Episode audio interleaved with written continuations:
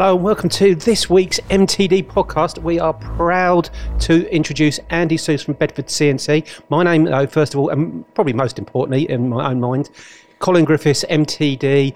I've been with the company now, oh, six years of hell. Too long. Yeah, I heard that. But time, I'd like to say time served engineer, but my background is finance, so I'm learning every day, both in finance and engineering. But it's been a fantastic journey, and part of that, I have to thank the boss, Paul. Jones. Yes, Paul, MTD, been going to 2007.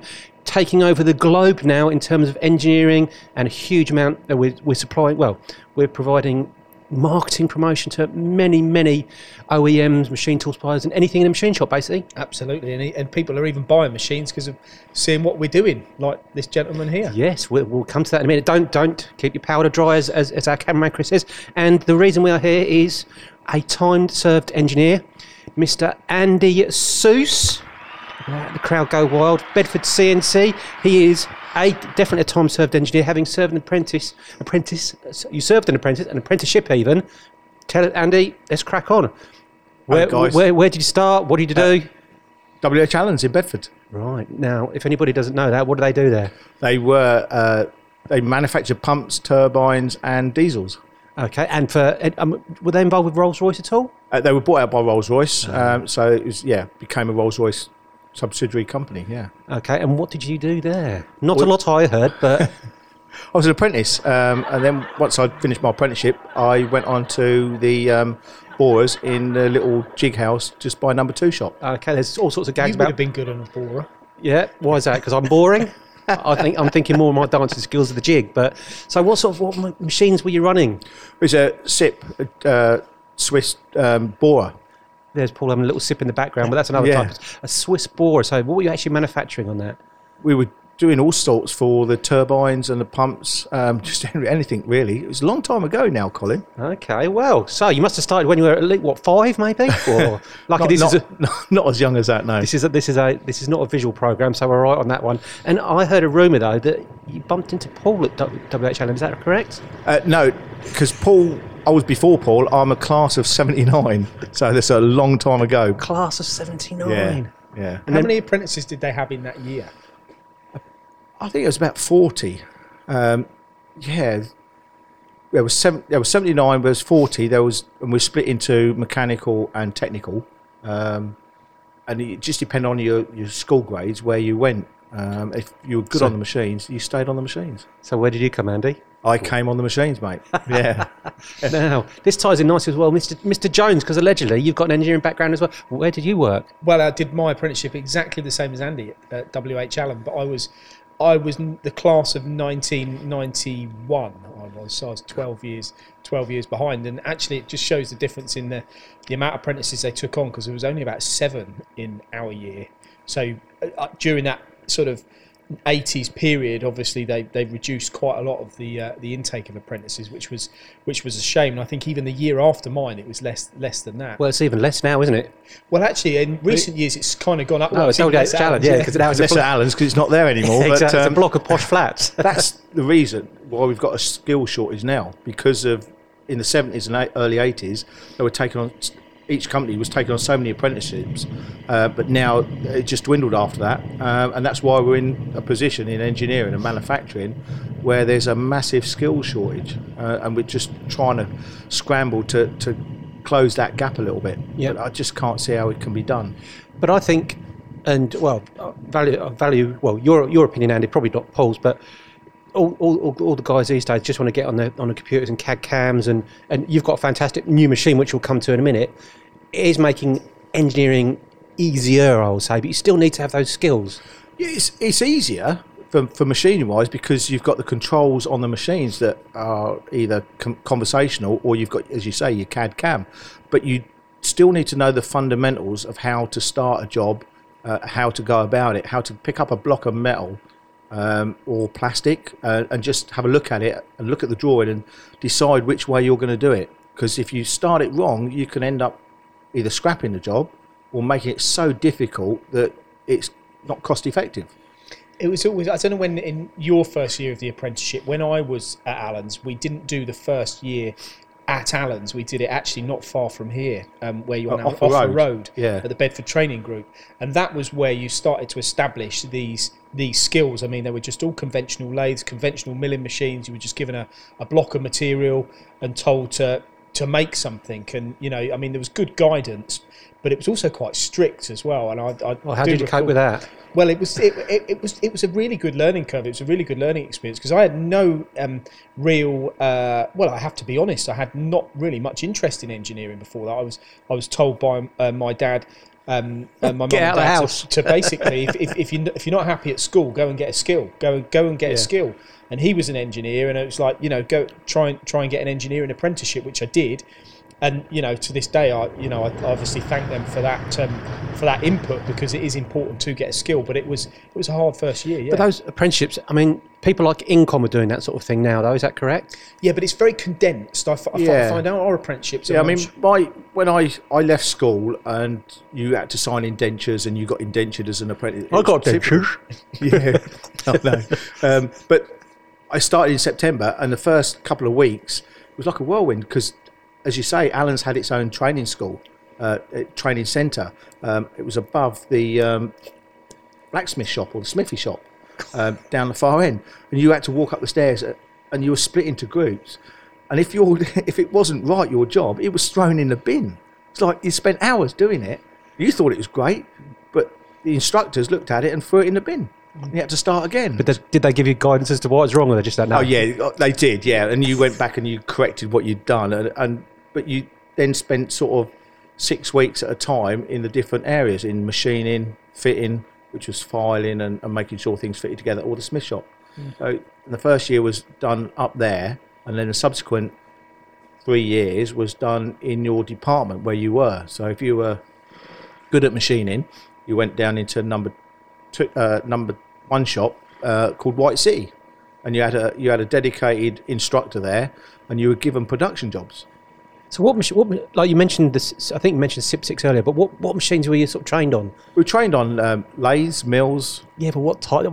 I know that, Andy. Blimey, you took, Colin, you it, it, it was like um, Adcock and Shipleys and Yeah. Colchesters and all the really um, there was the no basics, CNC. the- it was all the- manual mills. And- but that's all and- the blast from the past that we do when we're out and about. The Yeah. old machines. And I, and I think that is one of the biggest uh, the biggest factors in, in learning when like Andy said when you get a part and you have to make it from start to finish manually and that includes the, the measurement the vernier calipers the plug gauges all of those fits whereas nowadays it's stick it on the CMM check it and, and that tells you you know um, even even you know polish finishes using a bit of emery tape to get the finish all these things that, that- Scratching your nail across it to make sure that you got the right one, and then checking it on the uh, surface block to make sure it's. I'll tell you what, it's like standing opposite Waldorf and Statler here, chatting away about the old no- days. there- I can't. I can't remember having a digital vernier when I was um, doing my apprenticeship. It was all a manual vernier, so you had to, you know, read the lines and, and get it right and things like I that. I mean so. he uses them as a spanner That's what they are, they? So, what I'm going to ask you, what is, what's your favourite machine at Allen's? Favourite machine, Allen's. Oh, I don't Coffee know. machine.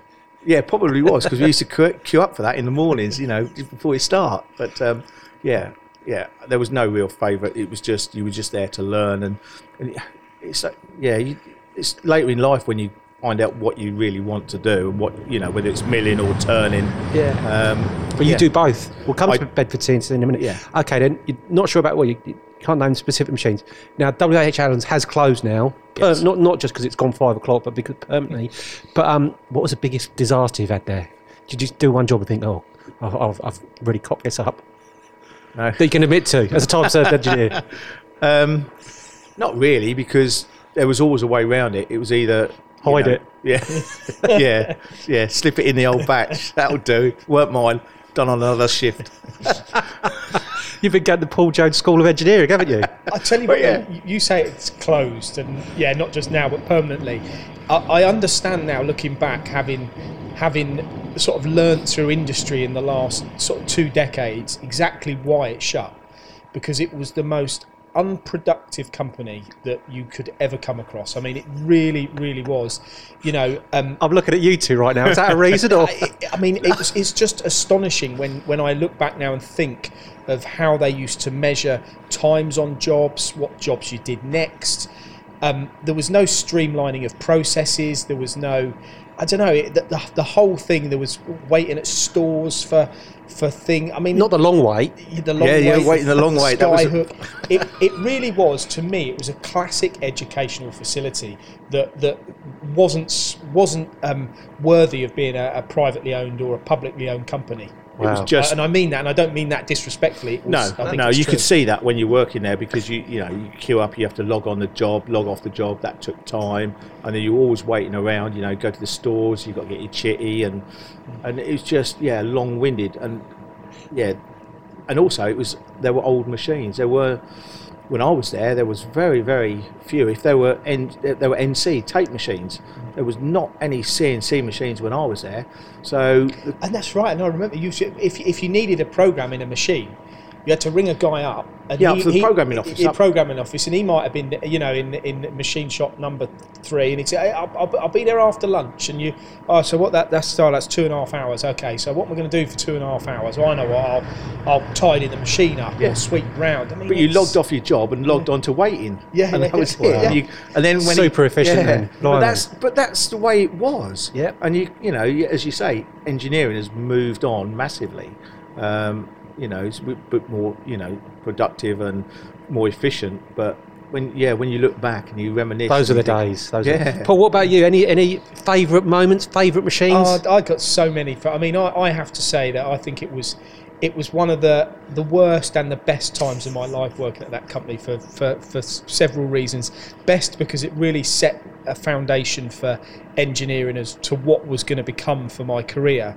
But worst, just I don't know. I just I just you know, I wasn't interested when I was there sometimes, and I used to scrap things. And we talk about all the things that that uh, we talk about now. That you know, there used to be people. I don't know. Um, taking the Mickey out of each other, and it, I mean, it, it was, kind a, of fun it at was the a same family. time. But it, was, a family. When you went there, you had you had banter, you had laugh with each other. I mean, I remember. I organised, uh, it was me, uh, we as number two shop, we organised a day trip to, to Bruges on the bus. Did you log out and then just log back in when you got back? Do you know what I mean? We- The whole shop had a day off and went and went to uh, went to Bruges on the bus. Well, you know, well, well, well, this is the thing. I mean, I remember, I remember, and again, you talk about best and worst times. I think, as I say, it was a foundation for me. But worst times, I think things like I, I could, looking back, I could not turn up for a week, and then when you turn up after a week, my foreman would say, "What happened last week?" So, "Oh, I rang in sick last Monday." "Oh, did you? We, we got no log of that." "Yeah, yeah," and I hadn't, you know. And you you'd got to Wednesday and thought, "Shall I ring in now?" I'll just wait now. Too late Monday. now. Just, too late now. I'll just turn up on Monday and say, you know. And it's stuff like that was just incredible. Wasn't Um, part of wasn't part of your holiday sort of allowance? Your, your sickness. You, you had to take at least. Well, you had to take always two this weeks. thing around the shop that if you hadn't had ten days a year off sick, you know, Yeah. you needed to use your ten days a year. I mean, it's just unbelievable, isn't it? And I think that when I look back at it, I used to play football on night shifts, kicking the ball up and down the gangways, um, Sleeping. sleeping on night shifts. Yeah, I mean, it was Oh, just the good old days of engineering. but I did learn a lot. Um, worst things I, I, I- used to hate having to get there at half past seven in the morning, and I used to be flying into the car park and running up to clock in, and it might be you get three minutes a day. I you think do, yeah. you? Oh, if I remember, it's It's three minutes. Three minutes a day. So if that over the course of a week, if you went over your 21 minutes or whatever it was, then you lost an hour's pay or whatever. But things like that, and waiting to at the end of the day, you wash up at four in the afternoon. Although you don't finish till half past four, you clock Yeah. out at half four. So at four o'clock, you go and wash your hands, you get ready, and then you're standing by the clocking machine at 28 minutes past four, Wait. uh, waiting for. I mean, it's you know you mate. that Waiting for it to click over to 4.30 Yeah. so you can and out. speeding out the car, put down the pub. Now I'm going to move us on because I'm sure that's I'm I'm I'm, I'm having a raw chuckle here. It is very entertaining. But another reason we're here, we're at Bedford CNC is because you've moved a long way as well. You know, time served, said time served engineer. Yeah. We we first met you oh, four or five years ago. You,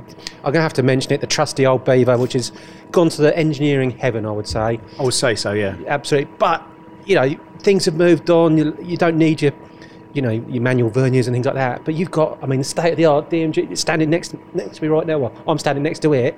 DMG Mori CMX 800V. What on earth does that mean to people out there? Um, it's a it's a milling machine. It's 800 mil in X, um, 560 in Y, and 570 in Z. So it's a, a, a fairly big cube that of material that you can get on Those there. measurements, that's not a cube, Andy. You- You're, you're an engineer. They're millimeters. Yeah. millimeters. So you get fair sized jobs on there, or, or multiple jobs. But just the change in technology from, you know, the old, I don't know, Bridgeport mills and stuff like that. Yeah, from when I started as an apprentice in '79 um, to, to now, technology's moved on massively. Um, as, as we've touched on, uh, Allen's, it was tape tape machines. They're plug, Um, plug board machines. They had plug board machines, yeah, in the turning shop, and to, to now what we're doing with CAD CAM and uh, and everything like that, because it was all old school. You wanted um, arcs and radiuses; it all had to be calculated out properly. Um, and I think sometimes you lose that, but these machines now have got with the controls. Um, we've got the shop mill control on here, the Siemens 840D, and that's got trig and, and all sorts. You don't need a calculator. You Well, just I could see. I also spy your old Zeus book dating to 1980, which Yes. it's, it's not even like Trigger's Broom. That is the original, isn't it? It is the original, and uh, it's got my name written in it in pen on one of the pages. So if anyone did nick it in them days, I could go and borrow it back. Yeah. Actually, Paul dropped it in earlier. The theme and so I it's never like, used one. Um, what- That- that's why none of your jobs is- are right.